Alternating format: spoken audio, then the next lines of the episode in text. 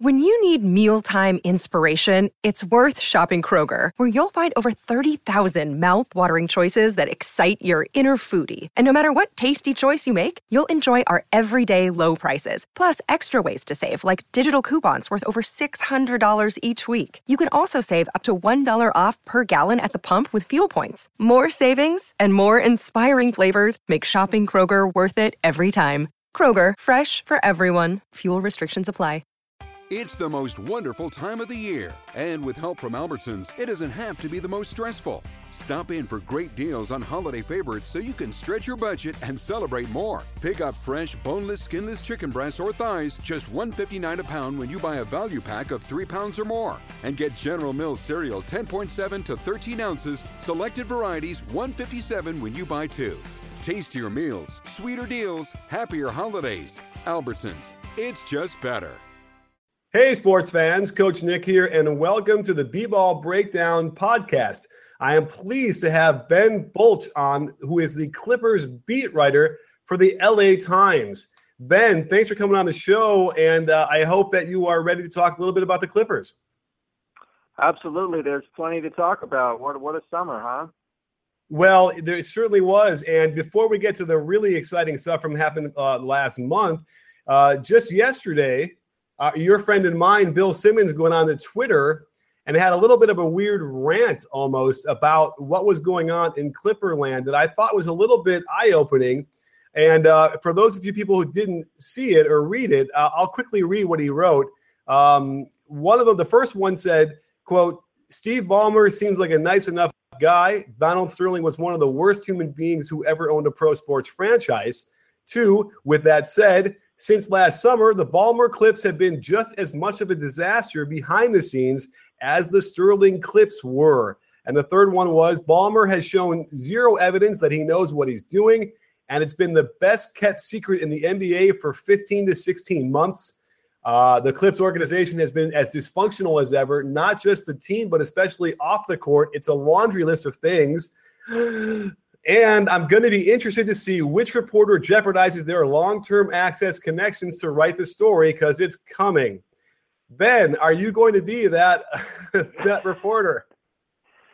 Well, that's a good question, and um, you know, certainly, I, I think I've seen a, a, few indications of what he's talking about.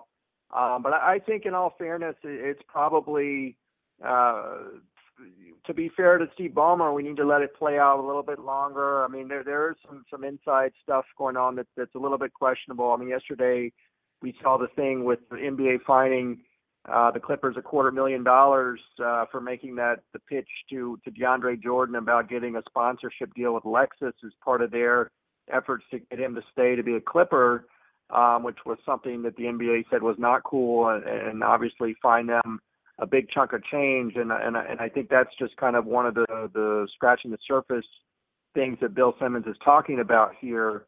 Um, and there there's a couple other things I, I won't get into that that I'm aware of that I think he's alluding to there. Uh, but like I said, you know, it's still early in Steve Ballmer's tenure. Um, you know, I think he wants to do well. I think he has good intentions and uh, you know, let's see. Maybe he'll acknowledge some mistakes, make some changes, and and get this thing you know headed in a better direction. But I will say, let's look at the roster, and, and that's the product that people care the most about. And I think that they did some great things this summer, and Doc Rivers certainly uh, deserves a lot of credit for that. Well, before we get to that, um, how did the NBA even find out that they uh, pitched him this Lexus deal? Yeah, you know, um, I don't know the particulars of that. I, I just know that, um, you know, it, it, it's kind of a big deal, and it kind of isn't. I mean, it's one of those things where I think that the, um, the, the you know, they were doing everything they could to keep him. He's obviously, um, you know, DeAndre Jordan is kind of a, a distant third in the in the pecking order as far as sponsorships uh, with, the Clippers. Chris Paul is is a well-known pitchman. Blake Griffin, you know, does the Kia ads and, and other things, and and keeping DeAndre Jordan happy and giving him these kinds of things like this Lexus thing was one of the things that the Clippers uh, wanted to do uh, because you know he had made it known that that he wanted these types of things. So. Um, I don't think there was anything evil or you know any any real bad intentions there. It was just the way it was done was was not uh, within the NBA guidelines, and, and they gave him, uh, you know, a pretty heavy slap on the wrist. I mean, um, a quarter million dollars uh, to Steve Ballmer is like, uh, you know, twenty-five dollars to you or me, or, or maybe even twenty-five cents. But I think the point the point is made that you know you guys have to have to get in these guidelines, and, and even though he's new at this, he, he should have known better. But I don't think there was anything sinister or evil about it. I think it, it's just you know kind of a, a little bit of a slip, and, and to learn from it. For sure. Well, let's talk a little bit about DeAndre Jordan and, and, the, and the leaving thing because, um, you know, what started to leak out a little bit was his relationship with uh, Chris Paul and how that might have spurred his desire to leave. Um, can you weigh in a little bit about what that might have been like being in, in the thick of it? Yeah, you know, it, it, it, was at times uncomfortable to watch. I mean, we we heard and, and saw some things. There was the the, the, the game against um, Portland where um, DeAndre Jordan, you know, didn't get the tip in, you know, back in time before the buzzer went off, and Chris Paul was literally jumping up and down and screaming at DeAndre right in his face to to shoot the ball. There was another incident where you know we were told that um, he, he he verbally belittled him during a game and, and called him something I can't repeat here. But um, you know, th- th- there were times when when Chris could be difficult and prickly, and and, and you know that's to, to, in his defense, that's kind of you know his leadership style and a function of who he is. And I think his his teammates get and appreciate that in a way, even though in the moment it may be difficult and they may be mad. I think you know when they sit back long term and think about it, um, you know, he he wants the best for the team, and he's trying to get them to excel. And I think you know that was kind of the big takeaway. Um, and talking to Jordan, to DeAndre Jordan at the um, Team USA minicamp recently, um, you know, I think the, the the big takeaway is that they're actually closer now as a result of this. They kind of aired it all out uh, at that that infamous or um, you know meeting in Houston when the Clippers uh, players and, and team executives descended on his house in, in the efforts to get him to stay at the last minute. Um, and, you know, I think they're in a better place now going forward.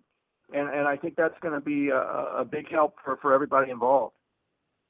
Well, you know, I, that sounds certainly like a real uh, plausible scenario where, you know, this kind of thing could really uh, maybe open up Chris Paul's eyes a little bit.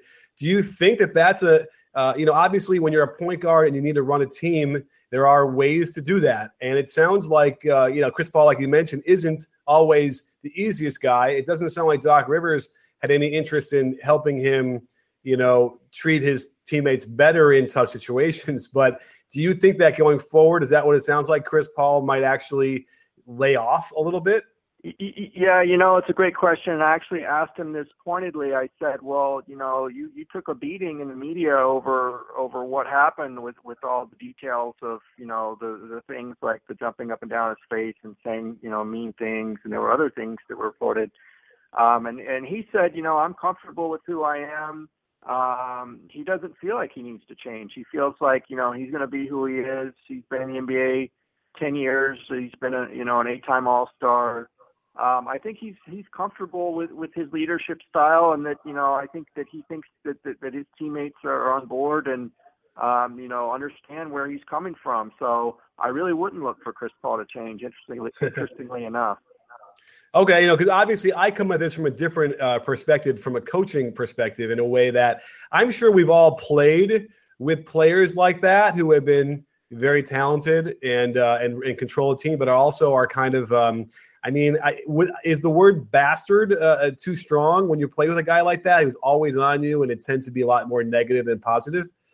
Uh, yeah, it's a fine line between you know prodding and and encouraging, right? I mean, you want somebody to to you know tell you when you're screwing up or can do better, yet you know you don't want them to alienate you to the point where you know you you don't want to even see them or deal with them. And and I think Chris Paul, for the most part, is, is able to walk that line and, and kind of, um, you know, be the guy who can be supportive when he needs to be and, and be in your face um, at the right time. And although, like I said, you know, there there are times when it can be difficult to hear and experience. I, I feel like the the, the Clippers um, are, are overall in a, in a pretty good spot with with his leadership style and that um, you know I think it'll be a, a, positive going forward, especially among the big three of Blake Griffin, DeAndre Jordan. I think their bond has been cemented uh, as a result of this summer and everything that happened. And that's that's huge for them going forward because they really need to have that trust among those three core guys um, to go to the next level. You know, it's funny. We here over at B-Ball Breakdown have been extolling Chris Paul's virtues for years since we started as the gold standard of what a point guard should be, the way he controls the game and makes decisions, passing, timing, all those things have been impeccable. However, I don't know if it was whatever happened last year, but maybe I was in a fog and never really noticed. There has been criticism of Chris Paul in the past uh, about stuff that I always felt was unwarranted. However, when I started to really take a step back and look at some of the things, it does seem like his um, his hot-headedness is not the, the, the best word to, uh, to use, but seems to get him in trouble. Where you know there's been a couple of serious meltdowns in the playoffs that we've seen um, and I wonder if that sort of the also bleeds over into the way he treats his his uh, teammates. You know, DeAndre Jordan's free throws, I think, were also a point of contention between him and Chris Paul. We we know that DeAndre Jordan is certainly working as hard as he can, you know, to to improve. And it seems like free throws are a mental thing. Um, I was kind of curious. What are your thoughts on that, and how he rates, and if that does get in the way of uh, of his treating his teammates, and the way he might let him his uh, his emotions get a hold of him too much? Yeah, you know, I think you know Chris Paul. The bottom line is he has a high standard of of expectations and excellence, and you know when he sees one of his teammates making four out of every ten free throws, it, it just it kind of you know drives him a little bit crazy, and and I think that he says all the right things, and, and you know, the, the DeAndre's role as defensive captain, and um, you know, he he more than compensates for you know his inability to be a good free throw shooter with with what he does otherwise, and that's all true. But I, I do feel like um, there is a part of Chris Paul that that you know wants to see some some sort of improvement or heading in the right direction from DeAndre Jordan. And uh, I mean, frankly, we're we're not really seeing that. We haven't seen any uh, real improvement there. You know, it was funny. I saw him at Team USA minicamp standing at the free throw line with uh, after practice shooting free throws with Dwight Howard and Andre Drummond, and it was not a, pleasant viewing experience to see all those shots go up and, off. But you know, I, I think it's something that, that they're going to come to an understanding to, and, and and like I've said, you know, their their bond I think is stronger going forward and uh, I think that's a big plus for for the team.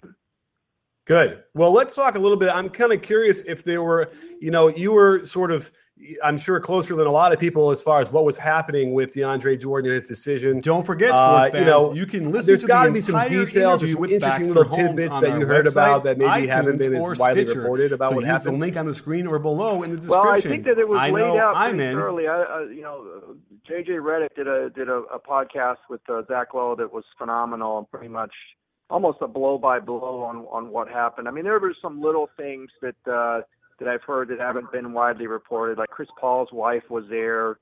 Um, you know, there were there were some some comings and goings that that weren't you know widely reported, and you know Blake Griffin didn't really put the the, the, the chair against the door. It was just a picture taken off of the internet um, you know, things like that. But uh, you know, it was just a just a wild and crazy uh, day. I think it'll go down as one of the most memorable days in NBA free agent history. You know, the the whole emoji battle between uh, Chandler Parsons and then the, the Clippers uh, responding in kind. one of the things uh, that's still a mystery to me, uh, Chris Paul, I, I, I said, you know, how did you? The banana boat was kind of the one that sent everybody over the edge because he was in the Bahamas, right, with with uh, you know Dwyane Wade and LeBron and uh, er, people were even saying, you know, uh, Chandler Parsons did the plane, uh, JJ Redick did the car emoji, and then people were like, you know, if Chris Paul does a banana boat emoji, it's over. You know, Twitter's going to shut down. And then lo and behold, a few minutes later, here comes a banana boat emoji. And I asked him about it, and he said, uh,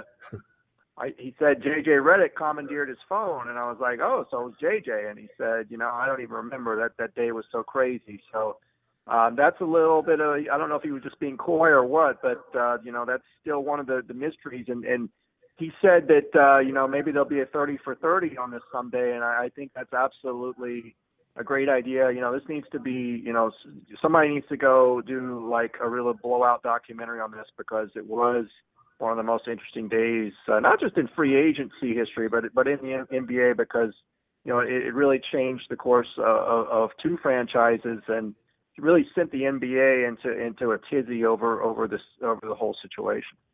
Yeah, I mean, I, I still think that obviously coming to the, the, Clippers were the best choice for winning. It felt like even if he went to Dallas, it seemed like that team wasn't as good as if he had stayed. Uh, so I understand why he went back, at least if that was the case. My, my only problem I think I had with it was that his agent sounded like he was barricaded or forbidden or not part of you know that whole thing. And if the agent wanted to be there and they were sort of, you know, blocking him from doing that, that that's the one thing that sounded a little bit weird or, or, or troubling to me. What are your take? What's your take on that? Yeah, it was definitely a little bit unusual. Um, you know, usually the agents are, are, are front and center in everything that's going on, and I feel like as the process went along, uh, DeAndre Jordan's agents were kind of pushed further and further away from from the center of what's been all sorts of speculation about them steering him to Dallas and Mark Cuban. Um, you know, I'm not sure that's the case, but certainly I think that things did become uncomfortable uh, as it went along, and then they were less involved. And uh, you know, my understanding is Dan Fegan was not there when when he finally did sign, um, and that you know it was more of a secondary agent that that actually signed the paperwork uh, later. And, and, and, you know, that was one thing I meant to ask and follow up with, with DeAndre about at Team USA minicamp was his agent situation, because frankly, I was kind of expecting a change and I'm not sure that that's happened yet, but, uh, certainly an awkward situation for all involved. And it'll be interesting to see, uh, how it plays out. Yeah, I mean, I would almost expect the agent uh, Fegan to say, you know what, I'm not going to represent you anymore because of that. It seems like that trust might be broken as it is. Uh, yeah, and you, I think you were alluding, to the fact that he also represents uh, Dwight Howard, and it was almost like, well, we didn't get him over to Dallas, so we'll get DeAndre for you, or something like that, right? Yeah, you know, I think Mark Cuban's made the point that you know there's all this talk about his friendship with Dan Fegan and and him steering these guys, yet you know he hasn't gotten the the the, the big fish um, that uh, that Dan Fegan represents. So, you know, how much truth is there to to that you know kind of steering guys, uh, you know, places that maybe are, they don't want to go or fully don't want to go, and, and that uh, Fegan and Cuban are colluding to do this or something. So, um, you know, like I said, it'll be interesting to see whether uh, this has any long-term uh, implications on either side. Uh, as you mentioned, Fegan could say, "I can't represent anymore," and and DeAndre could say, "You know, look, in the wake of this, um, I really need to go in another direction and have somebody else uh, represent me going forward. Yeah, I wouldn't be surprised. Well, let's talk about another newcomer to the Clippers in Lance Stephenson, who uh, has kind of left a trail of destruction in his wake, if you will, from uh, from Indiana to um, to Charlotte and now to the late, uh, to the Clippers. So um, you know, what's the party line on how he's going to fit in? Yeah, you know, it was interesting. He was kind of the first big splash of, of free agent, or it wasn't even free agency. It was before free agency. The, the first big roster uh, move that Doc made this this uh, off season was the trade uh, Spencer Hawes, who clearly was not a good fit with the Clippers, and, and Matt Barnes, who was a good fit, but uh, you know, is getting up there in years, and and and maybe you know they were you know banking on getting Paul Pierce, which ended up working out great for them. But um, you know they need to include him to make it work out. But I, I think they look at, at, at Lance as a, a high a high uh, reward, low risk proposition, in that you know if it doesn't work out, he's only guaranteed one more year, nine million, and then they can uh, you know decline that option for the following year. And let's face it, you know, when he was in, in Indiana a couple of years ago, he was considered one of the rising stars uh, in the NBA. Uh, he gives them the, the, the you know lockdown perimeter defender uh, that they've really not had since Doc Stevens, or excuse me, Doc Rivers uh, arrived, and you know also a pretty dynamic playmaker who, if he's in the right situation like he was in Indiana, can can be you know a really uh, dynamic force for an offense. So, you know, there's lots of things to like. I think that they think that their style is more suited to what he does. the big question that everyone has is can Lance Stephenson and Jamal Crawford coexist on a second unit because they're both ball dominant players who need the ball, you know, to operate and be effective. We saw that Kemba Walker and uh, Lance Stephenson did not work together. Um, so, you know, the Clippers are going to try to avoid a repeat of that. Um, and, and it'll be interesting. I'm not saying it can't work, but I will be as interested as anyone to, to see how they, they would make that work with those two on the court together. Uh, you know, really great, great point. Great point. I suppose the other issue then, as far as locker room, because you know, the, the one thing we're, we haven't mentioned is that you know he got into a, a, a kind of a silly fight in in um, in Indiana before he came back, and they clearly did not want him anymore. I think they had gotten tired of his antics, you know, blowing in in uh, LeBron's face and all that stuff. It was pretty pretty childish. Uh, I guess is the idea that because the Clippers are a very veteran group with a guy like Chris Paul they're going to be able to keep him in check. Is that the idea? Yeah, I think so. You know, um, you know, Chris Paul and, and Paul Pierce and, and even Blake Griffin, you know, who's now become a pretty respected uh, figure around the NBA. I mean, I think those kind of guys will be great for Lance Stephenson um, to be around and really kind of take their lead and uh, and but let's let's also mention Josh Smith because he's he's another guy with kind of a questionable reputation coming into the mix. And I'm going to be interested because not only you know do they have to I won't say worry, but you know kind of keep tabs on Lance Stephenson. They've got Josh Smith now, who also has a little bit of a reputation as somebody who can be unhappy and cause problems. So that's going to be an interesting dynamic to watch, uh, particularly if the Clippers don't get off to like a hot start and playing time issues become uh, a factor uh, on a team that's pretty loaded and pretty deep. Um, so it'll be interesting to see if they're able to keep you know Lance and Josh happy and, and, and keep them in the fold as far as being good teammates. Right, and, and and there's no question we've seen that in the past work. I mean, Dennis Rodman got to the Bulls and um, excuse me, was able to you know blend in well enough. Even though you know, remember he was with the Spurs in a winning environment as well, and and really didn't do that well uh, in that situation. So I suppose it, it, comes down to to style of maybe how Doc Rivers is going to manage this. Because remember, Josh Smith, like you mentioned, he got cut. I think primarily because of how bad he was in the locker room, and uh, that said, Detroit wasn't winning. So I, I, I see there's a there is a path there, but honestly, I don't think I'm not so sure it's going to work that well. But by the way, the one way I do see Lance and, and Jamal Crawford fitting in is that simply Jamal Crawford will fade into the background and not get shots because he seems to me he's that kind of guy who will sort of disengage if the ball isn't kind of getting into his hands.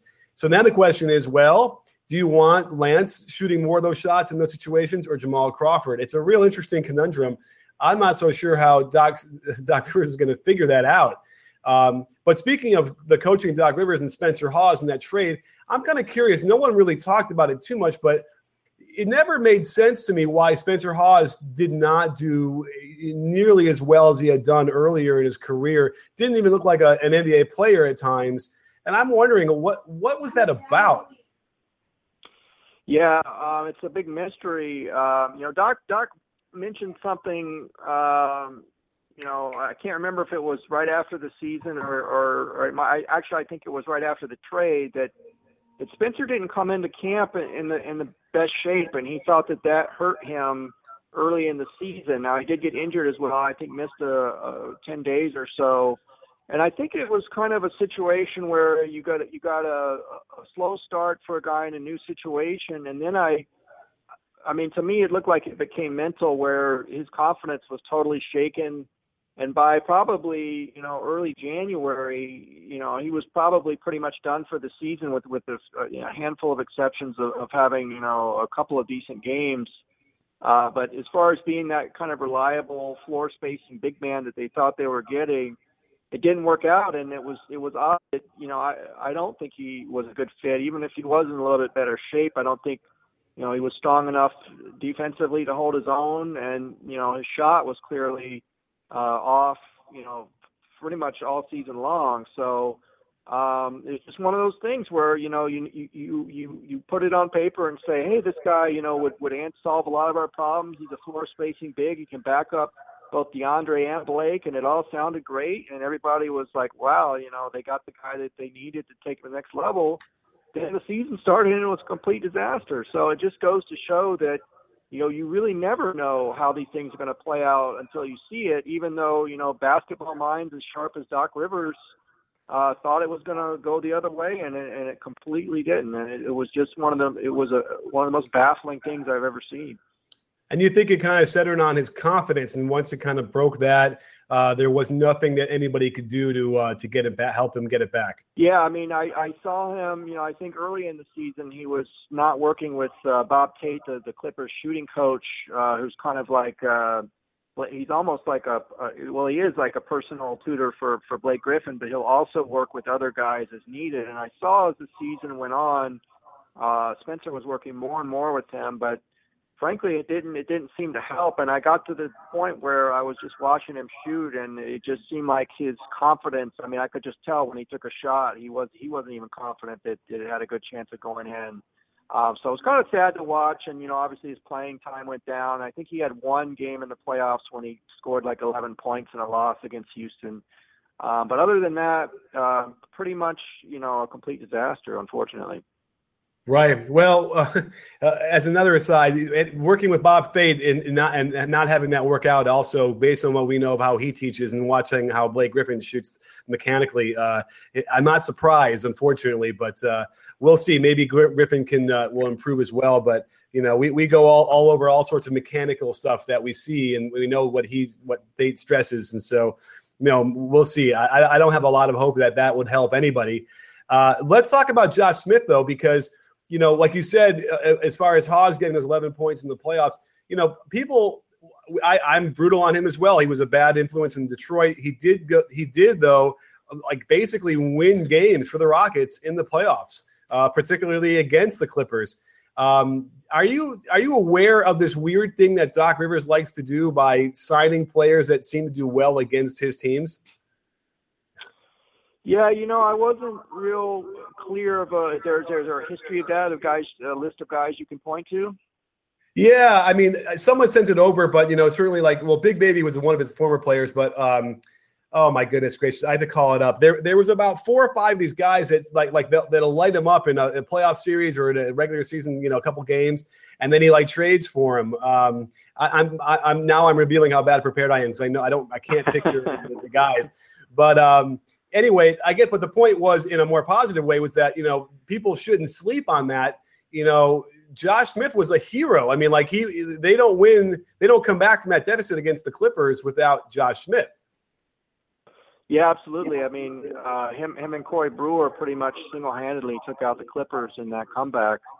Um, and you know, I, I, I kind of like this move. I mean, he's another, you know, the, the, the one of the things the Clippers' second unit last year, not only was it just brutally short-handed as far as depth, but I mean they were just terrible defensively. You know, when they they played without DeAndre Jordan on the floor, I mean, I don't I don't have the numbers in front of me, but their you know defensive efficiency must have been the worst in the NBA of of almost any collection of guys playing together. I mean, I love Glen Davis as much as anybody, but him and Spencer Hawes uh, defensively was, was not a good fit. You got Jamal as a below average defender. Um, you know, and, and, and, you know, if you, if you didn't have at least two or three starters and mixing and matching with those guys, they were just uh, a huge liability out there. And I think Josh Smith, you know, will change that. He'll be the primary backup to uh, Blake Griffin. He, he's a, a really good shot blocker. Um, he's someone who's going to bring some toughness, and you know, you put him and Lance Stephenson together, who's also a, huge plus defender. And now you've really got something. Uh, you got you know somebody on the wing and inside who who really can kind of set the tone for the other guys, and I think that potentially could be a real plus for the Clippers um, as they look to retool what was the NBA's worst bench. Uh, for without question, they they've improved. The very least, on paper and even uh, probably on the court as well, independent of uh, or even looking, including maybe Lance's possible issues or Josh Smith's possible issues in the locker room, whatever. Without question, yeah, they've definitely improved.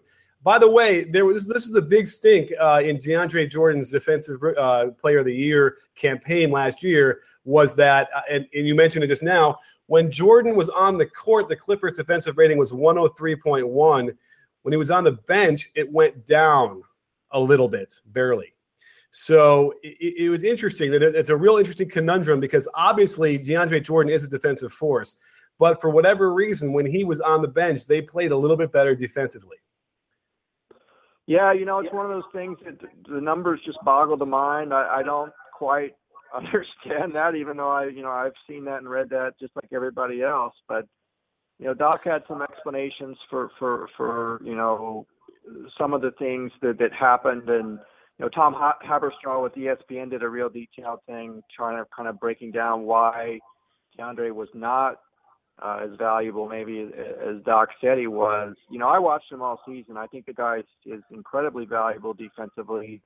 Um, and, and, and I really don't, can't really put my finger on those numbers because, uh, I mean, like I just mentioned, uh, would you rather have Blake Griffin and DeAndre Jordan on your, as your defensive front line or Glen Davis and Spencer Hawes? I mean, it, it, it's just, right. it's just crazy. Uh, and, and, and, and, you know, let's, let's also forget when he's off the court, um, you know, the, some other guys, um, the, the the the mixing and matching of guys is different, and they're out of there, you know, what they're trying to do and things like that. So, um, you know, I don't know. It's it's just it's one of those things where the numbers say something, but you know what your eyes see. You know, Doc's not really big into analytics, and I'm kind of one of those guys in the middle. Um, but you know, if, if I had a choice between you know DeAndre Jordan on and off the court, I would I would definitely want him out there uh, anchoring my defense. I'll put it that way. Absolutely, and I, I agree with you. There, it's hard to imagine that that is one of these weird glitches, and there's definitely an explanation uh, as to why it's there. I haven't really come up with it either. I watch a lot of the Clippers games, um, but there's yeah, it's just it's it's kind of silly. They, they, are better on defense when he is out there for a lot of reasons. Uh, it's just yeah, it, it, every once in a while you'll find some strange you know numbers there.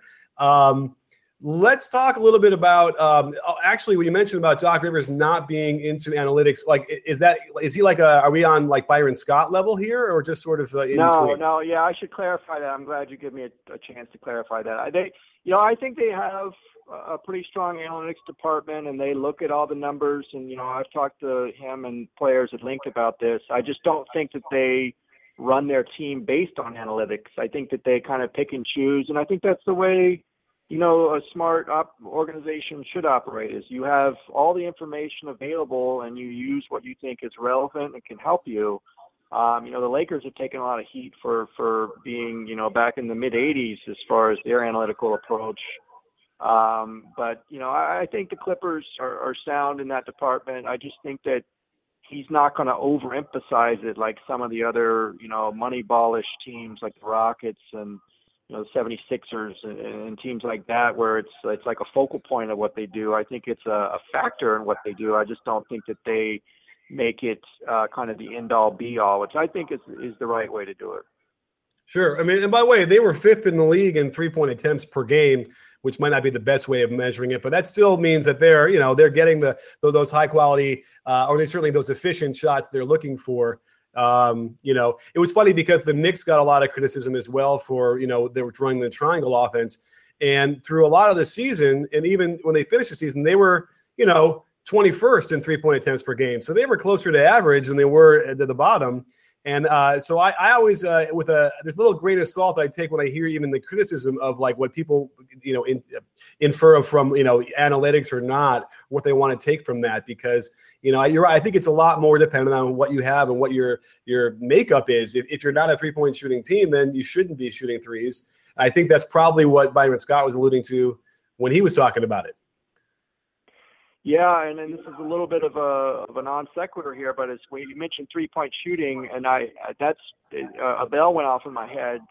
Uh, you know, Lance Stephenson's struggles last year, I think, were were a large function of not having good three point shooting around him. I think Steve Clifford, the the Bobcats, or I should say Hornets coach, even came out and said that this summer that you know not having the shooters around Lance Stephenson um, kept him from being the player who could turn the corner and get to the basket and make the layups that made him effective with the Pacers. And the Clippers certainly have, you know, a ton of shooting that they can surround him with, with uh, you know Crawford and Redick and you know some other guys uh, off the bench uh, that are going to really, I think, make a big difference for Lance Stephenson. And I think that's one of the reasons that he's going to be a much better fit uh, with the Clippers.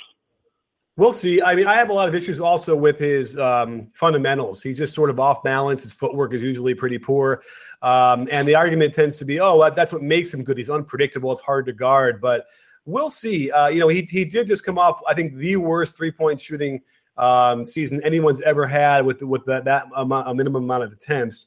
Um, that's correct. Which, which also, you know, is interesting because, you know, with a guy like Kemba who would set him up and get him open, you think that it would do it. But uh, you know, it just sounded like it was a tough season overall uh, for that for Charlotte anyway.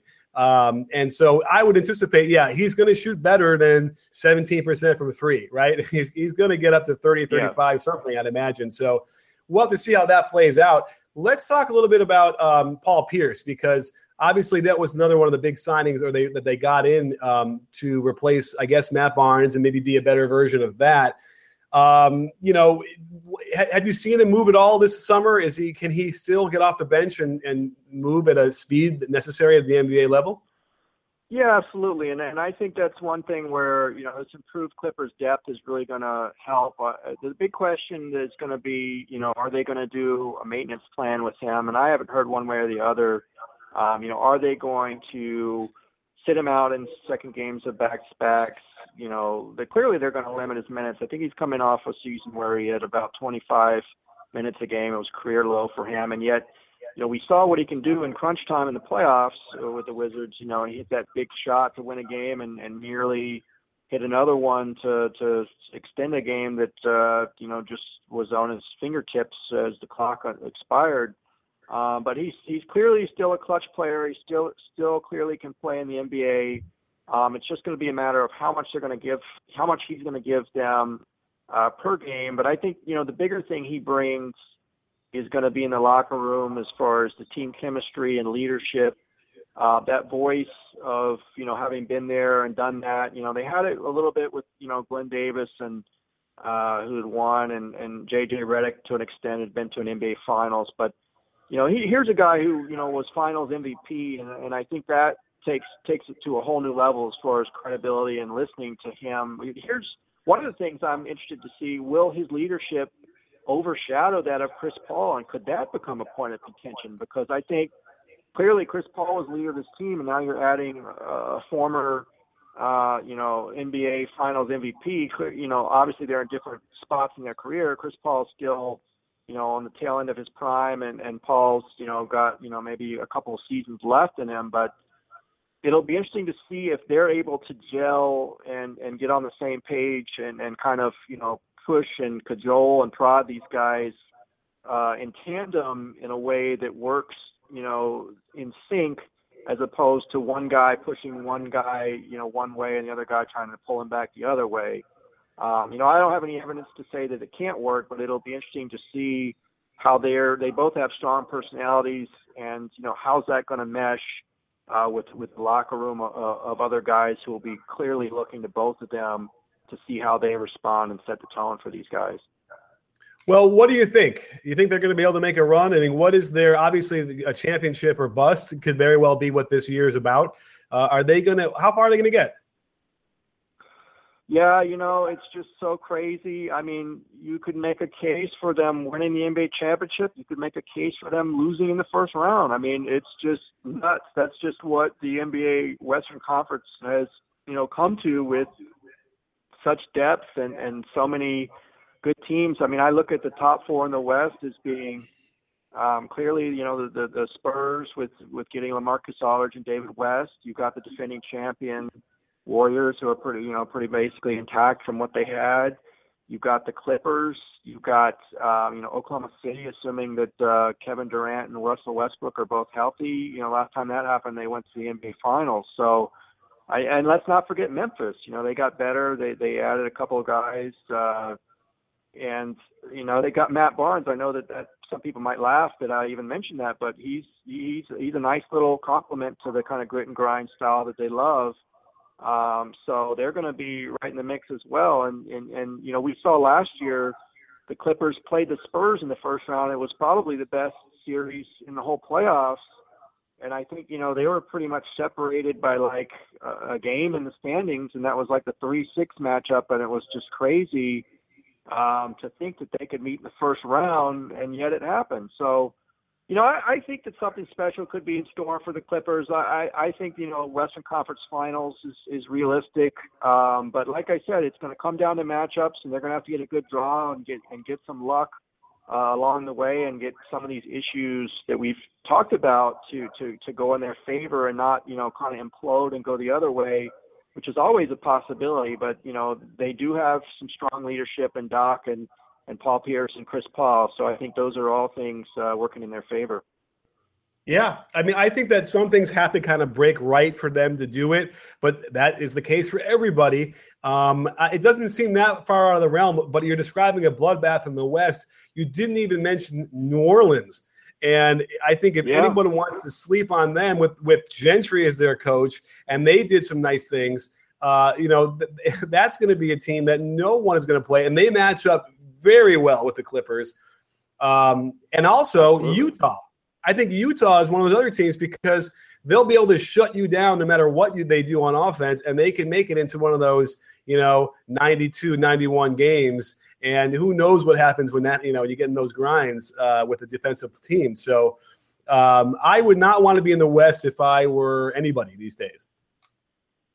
Yeah, it's going to be. Uh, you know, you. It's funny. I, I keep thinking every year. You know, how can it get any better? And it just seems to happen every year. Um, you know, obviously Portland took a step back, and and, and maybe you know Dallas did definitely did with DeAndre not coming, but uh, you know, there's always going to be teams that step up and fill that void. Um, and you mentioned two of them with with you know New Orleans who already made the playoffs, and now they're looking to be, you know, a top tier uh, West team. And and who say that can't happen with somebody as dynamic and and and just crazy good as Anthony Davis, uh, and you know, new new coach and Alvin Gentry, who's very underrated and one of the best offensive minds uh, in the NBA. So yeah, it's it's just going to be uh, I hate to you know start using cliches and sound like an NBA player, but it's like you know every night it's just going to be a battle, and and it'll. It, but fortunately, you know we get to watch it, and it should be super entertaining. Absolutely. Well, uh, our battle is coming to an end, and it was super entertaining as well. So and and informative. So Ben, I I can't thank you enough for coming on the show and giving us uh, some really great insight. Uh, I guess it's clear that you're going to save these Ballmer stories for your book. Is that right? well, it'll be interesting to see if it's a, championship book or, or, or another kind of book, but uh, you know, it's it's still to be determined. And uh, whatever happens, it's going to be it's going to be fun to watch. Absolutely. Well, tell us where we can find you on Twitter for all the latest uh, Clippers news. Yes, it doesn't exactly roll off the tongue, but it's uh, at LAT as in Los Angeles Times B Bolch. So it's uh, Ben Bolch at LAT B Bolch. Nice. Well, uh, guys, check him all out, follow him, and uh, keep up with all the Clippers happenings. And uh, Ben, thanks for coming on. We'll have to have you on again uh, soon. Sounds good. It'll be uh, interesting to see. Maybe we can do it uh, early in the season, see if these moves are working out. Absolutely. And don't forget, sports fans, at B Ball Breakdown, we're not a channel, we're a conversation. You in? Are you in, Ben? Absolutely. When you don't go to geico.com, car insurance can seem intense. Like breakup R&B intense. I thought you said you loved the sweater that I got you. If you didn't, Geico makes it easy. Just go to geico.com anytime to update or check your policy without all the extra drama. I even had a gift receipt. It's the most wonderful time of the year, and with help from Albertsons, it doesn't have to be the most stressful. Stop in for great deals on holiday favorites so you can stretch your budget and celebrate more. Pick up fresh, boneless, skinless chicken breasts or thighs, just $1.59 a pound when you buy a value pack of 3 pounds or more. And get General Mills cereal 10.7 to 13 ounces, selected varieties 157 when you buy two. Tastier meals, sweeter deals, happier holidays. Albertsons, it's just better.